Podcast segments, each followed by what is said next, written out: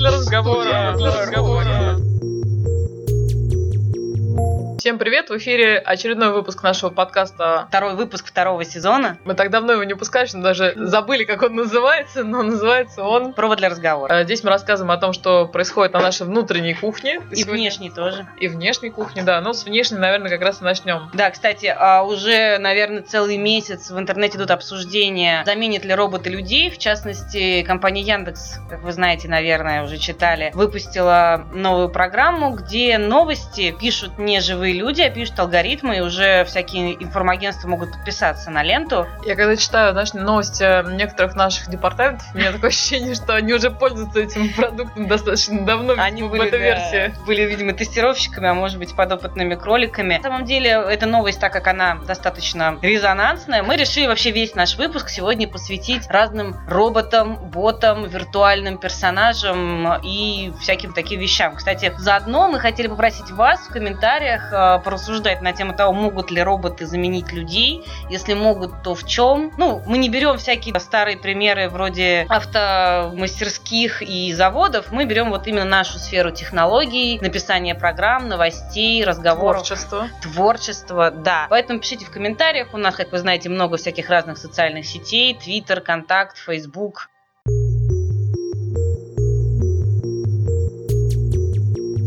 Первым мы, наверное, расскажем об интересном кейсе, как мы используем сами автоматику и роботов, э, например, для отслеживания хамства на наших горячих линиях колл-центров. Ну, пока это еще не введено, но с 1 января вот коллеги обещали, что это уже заработает. Автоматизированная система специально обученная будет отслеживать эмоциональный фон разговоров, э, сравнивать их с эталонным разговором, спокойным, спокойных тонах. И не только, кстати, она будет оценивать эмоциональный фон, то есть кричит человек или наоборот рыдает в трубку, но и что именно он говорит, то есть, например, можно очень спокойно рассказать о том, какие все сволочи, уроды и ни хрена не делают. Это, кстати, распространенный сценарий на наших горячих линиях, как выясняется. Для чего это нужно? Ну, во-первых, это нужно для того, чтобы понимать, если у нас реально что-то случилось, потому что, ну, не секрет, что в любых больших системах коммуникации немножко замедленные, да, и бывает так, что действительно быстрее всего узнать о том, что что-то сломалось, что-то не работает, можно от э, разъяренных пользователей. Если мы будем видеть, что какая-то из горячих линий неожиданно начала зашкаливать,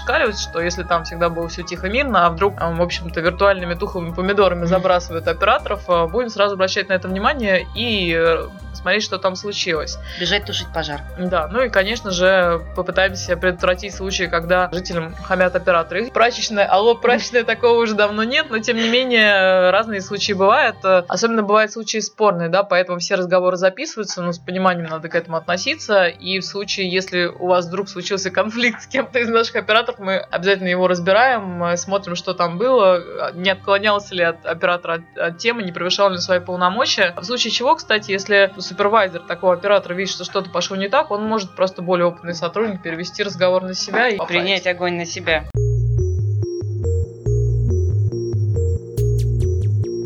Еще одна новость, то, что пришла зима. Ну, вдруг вы не заметили, то уже в Москве начали активно открываться катки, а это значит, что окно в город покажет вам эти катки. Тут требуется, наверное, пояснение. Действительно, гигантскую систему э, видеонаблюдения мы построили. Мы уже в нескольких выпусках, по-моему, достаточно подробно об этом рассказывали. Но вкратце, для тех, кто их не слушал, напомним, что... Краткое содержание предыдущих Эм, серий. Система централизованная, то есть э, 140 тысяч, почти 150 тысяч камер. Изображение поступает в единый центр хранения э, и оттуда раздается на компьютеры полиции и всяких разных служб. Это позволяет достаточно существенно автоматизировать их работу. Например, вот э, каждое утро наши камеры поворачиваются э, поворачиваются на мусорке и смотрят, э, собственно, приезжал ли мусоровоз, вот, и забрал ли он оттуда мусор. Некоторые наши системы на пересечении работают, то есть можно перепроверить, допустим, система GPS GLONASS показывает, что мусоровоз приехал, да, а вы наводите камеру и видите, что там на самом деле проехал дворник на велосипеде, то есть все это вот так вот автоматизированно интересно работает. И, кстати, еще к слову о роботах, если помните вот эту историю с муляжами, да, почему это невозможно в новой системе, потому что специальная система автоматически проверяет, поступает ли сигнал с каждый конкретный из этих 150 тысяч камер в единый центр и соответствует ли он заявленному качеству. Если не соответствует, то, соответственно, врубается аларм, и оператор сразу же выезжает его чинить. Так вот, с помощью сервиса «Окно в город» мы немножко приоткрываем завесу большого брата, да, и решили вам показать, как, собственно, выглядит город глазами вот этих вот Ну и плюс эта штука облегчает жизнь, можно заранее камер. посмотреть, есть ли там очереди. То есть роботы, они же зачем нужны? Они в том числе облегчают жизнь, делают какие-то вещи проще. Да, заходите на этот сервис «Окном в город», посмотрите и просто как работают камеры, и поможем вам спланировать поход на каток. Сейчас пока это парк Горького, в будущем, вот на следующей неделе буквально уже, по-моему, добавится каток на ВДНХ, самый каток из всех катков. Да, потом еще подтянутся всякие рождественские ярмарки, фестивали и прочие интересные вещи, которые происходят в городе.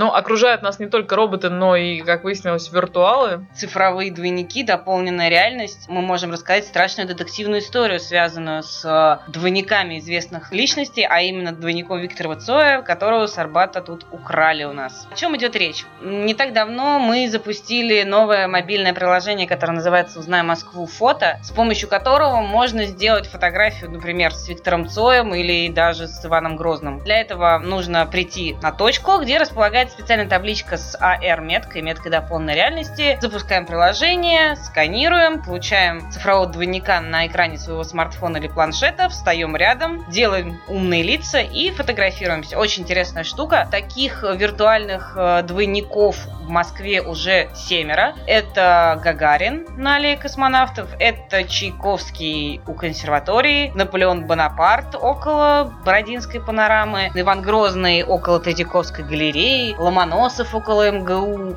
Мне понравился Иван Грозный, у него там такие интересные как бы текстуры, то есть все это 3D-модель. Не сказать, что это не просто какое-то вот плоское изображение, это действительно настоящая 3D-модель. Э, Со всех сторон можно ее обойти, можно с любого ракурса снять, можно там, не знаю, снять только лицо, или только руки, или только одежду. М, В общем, достаточно интересное развлечение для тех, кто особенно любит всякие селфи, Инстаграмы, да. инстаграмы. Обязательно приходите, пощелкайтесь. Так вот, собственно, про детективную историю. Одна из составных частей проекта это таблички с AR-метками. И вот в один прекрасный день смотрим мы опять же картинку с камеры видеонаблюдения и видим, что таблички-то нет. Нам, кстати, помогли наши коллеги-журналисты, которые провели свое собственное расследование, нашли остатки, обломки этой таблички, которую испортили, уничтожили и растоптали нам душу вандалы. После чего мы решили, что на стены мы как бы доступно, мы больше таблички не вешаем, мы теперь их ставим на специальных тяжелых штендерах, поэтому для того, чтобы ее сломать, я не знаю, надо, наверное, на бульдозере попробовать приехать. Так что Цой вернулся, вместе с ним еще на Arбате есть, кстати, Александр Пушкин, ему там можно руку пожать. Вот такая вот интересная история. Кстати, детективная. кроме шуток, если говорить о Цое, то мы были ну, очень приятно удивлены, когда получили разрешение от его родственников, от его родителей и от его жены на использование э, этого образа. И для нас это прям действительно большая честь. Приходить, посмотреть на результаты трудов достаточно большого количества людей, которые участвовали э, в отборе актеров, э, в гримировке, 3D съемке, сканировании. Это очень сложный процесс. Мы обязательно, кстати, о нем подробнее расскажем. Наверное, уже не в формате подкаста, а в формате поста, например, в сообществах Абрахабры. И, кстати, между прочим, по статистике скачивания именно Цой лидирует. Мгм. Вот, на втором месте сейчас Гагарин. Ну, не долетел еще до Цоя, поэтому Ну, Гагарин стартовал несколько позже, хотя уже по количеству фотографий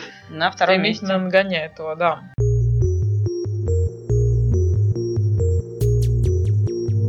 Ну и, конечно же, говоря о роботах, мы не могли не вспомнить о прям новейшей тенденции в Рунете. Модная штука. Модная штука, да. Компания Telegram открыла свою API для сторонних разработчиков. Мы не могли, естественно, на это не обратить внимания. Ну и вообще тенденция такая, что стоимость разработки под многочисленные платформы очень резко снижается, и сама разработка упрощается, поэтому можно позволить себе быть одновременно везде и, ну, и смотреть, что взлетит, что не взлетит. Собственно, об этом мы поговорим с э, нашим коллегой.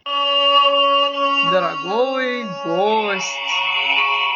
И сегодня у нас в гостях менеджер проектов направления мобильные сервисы Александр Гашин. Александр, привет. Да, добрый день всем. Хотели с тобой поговорить как раз о некой новой нише, которая вот прям буквально на глазах появляется. Это боты в Telegram. Ну, во-первых, как ты сам оцениваешь Telegram вообще, насколько распространен в России? Или он пока только-только как бы в Россию приходит, а в других странах он больше распространен? По ощущениям. Ну, по ощущениям, да, в Россию он приходит, но набирает темпы, и, соответственно, если сравнить с другими мессенджерами, конечно, он проигрывает по количеству пользователей, именно российских, но я думаю, что со временем он наберет обороты. Проводили небольшой опрос такой в Твиттере департамента, и многие говорили, что очень бы хотели им пользоваться, потому что по функциональности он им нравится, но вот просто пока контактов нужных нет. А почему именно Telegram мы выбрали для такой разработки? Почему не WhatsApp, почему не Viber? Но дело в том, что вот с сентября месяца появился открытый API, который мы можем использовать для своих целей, своих нужд. Для того, чтобы наши пользователи, которые пользуются в том числе и Telegram, могли по своему желанию, не выходя из Telegram, получать некую информацию, которая им была бы интересна. Расскажи вот для тех, кто вообще ни разу с этими ботами не сталкивался, а может даже и не устанавливал ни разу Telegram, как это вообще выглядит? Это своего рода некий виртуальный помощник, мы его называем а, помощник москвича, который э, позволяет получать информацию, ну, например, о начислении за квартиру или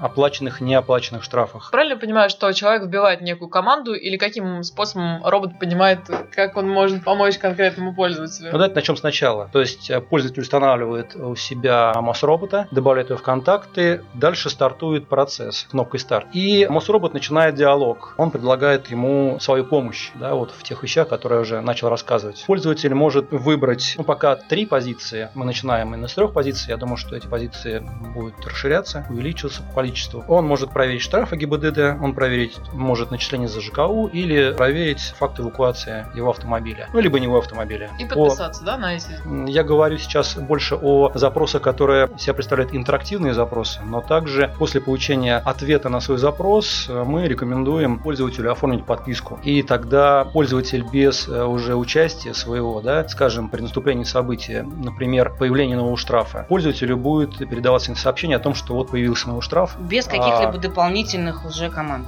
Я правильно понимаю? Да, без дополнительных команд. А он понимает только определенные команды, то есть я не могу в свободной форме у него спросить, э, робот, где моя машина? Он не поймет. Нет, не поймет. Команды, э, они, соответственно, имеют определенный формат, но тем не менее мы предлагаем пользователю не вводить эти команды вручную, а делаем эти команды интерактивными. Кнопками. Ссылками, кнопками, да, активными ссылками для того, чтобы пользователю было легче получать информацию по тому или иному вопросу, который у него возник. Какие вообще цели мы ставили перед собой, разрабатывая вот этого бота? То есть, ну, понятно, что мы уже присутствуем в виде приложений, и на email можно подписаться на большинство этих рассылок. На смс что такого именно заложено уникального в мессенджерах, что мы хотим идти в это направление? Интересно. Мы находимся в поиске новых каналов коммуникации с нашими пользователями. И э, я считаю, что чем данных каналов больше, тем больше степень свободы для пользователей. А это вообще сложно создать бота вот нашего Мосробота? Ну, разработка, она занимает не очень много времени. Но, в частности, Мосробот мы создали практически за там, полтора-два месяца. Мы уже говорили в этом подкасте, что наша система единой мобильной платформы, наверное, одна из самых самых популярных среди жителей. Там зарегистрировано больше 7 миллионов, да, уже, по-моему, пользователей. Да, более 7 миллионов.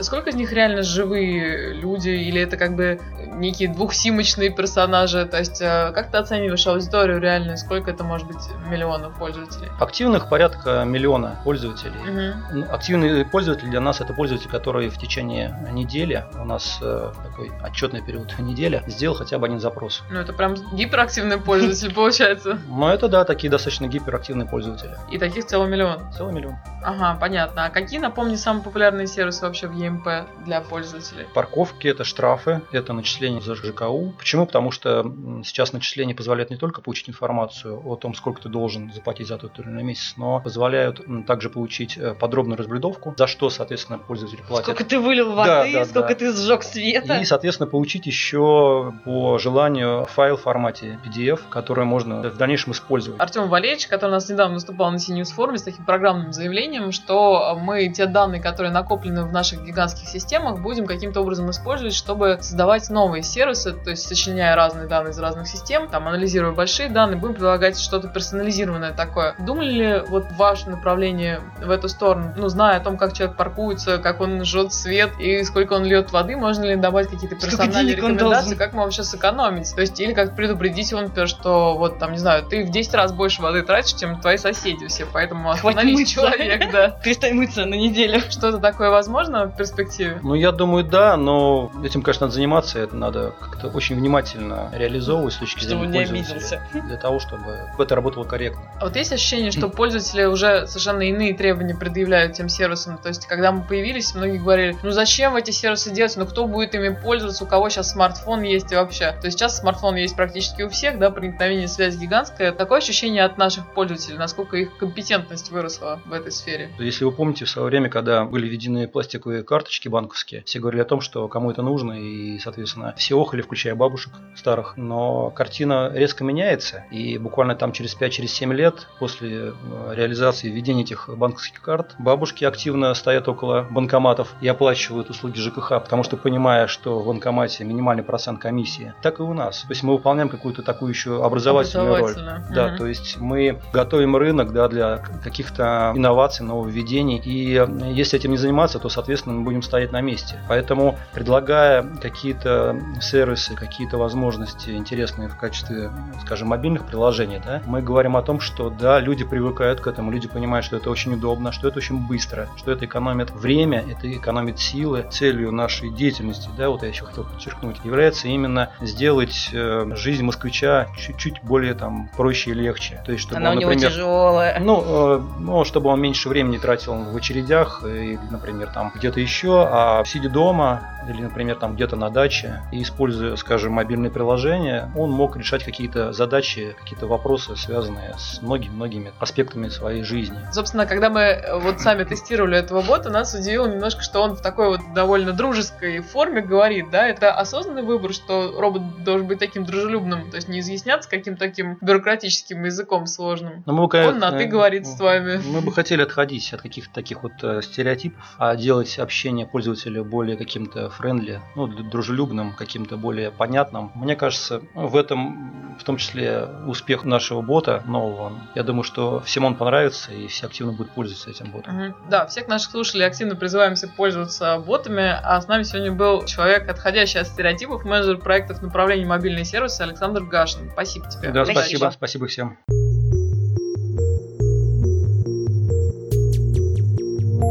На самом деле желаем успехов себе и всем тем, кто тоже пытается создать что-то в Телеграме. Кстати, если вы что-то реализуете в Телеграме, расскажите нам о своем опыте. Нам это очень интересно, поскольку мы здесь тоже вместе с вами новички. С сентября только эта опция работает, поэтому очень нам интересно посмотреть на то, что уже сделали другие. Ну и на этом, наверное, мы будем уже заканчивать наш подкаст столько много всего вам рассказали. По скрипту можно сказать, что мы для этого подкаста специально подготовили э, просто шикарный список э, из нескольких десятков фильмов, посвященных роботам. Но, к сожалению... Это, если что, это была коллекция на новом кинопоиске, но пока что модераторы как-то не торопятся нам ее одобрять, чтобы мы смогли с вами поделиться ссылкой. Но мы выбрали реально самые интересные, самые лучшие фильмы о роботах, причем как новые, так и старые. Мы очень надеемся, что все-таки эта коллекция будет опубликована, и мы будем делиться ссылками в социальных сетях. А, собственно, подкаст можно прослушать, как вы уже, наверное, выучили в SoundCloud, в SoundSteam, в iTunes, на PodFM, ВКонтакте. В общем, везде, включая подстер. Счастливо. Пока. Робот для разговора. Для разговора.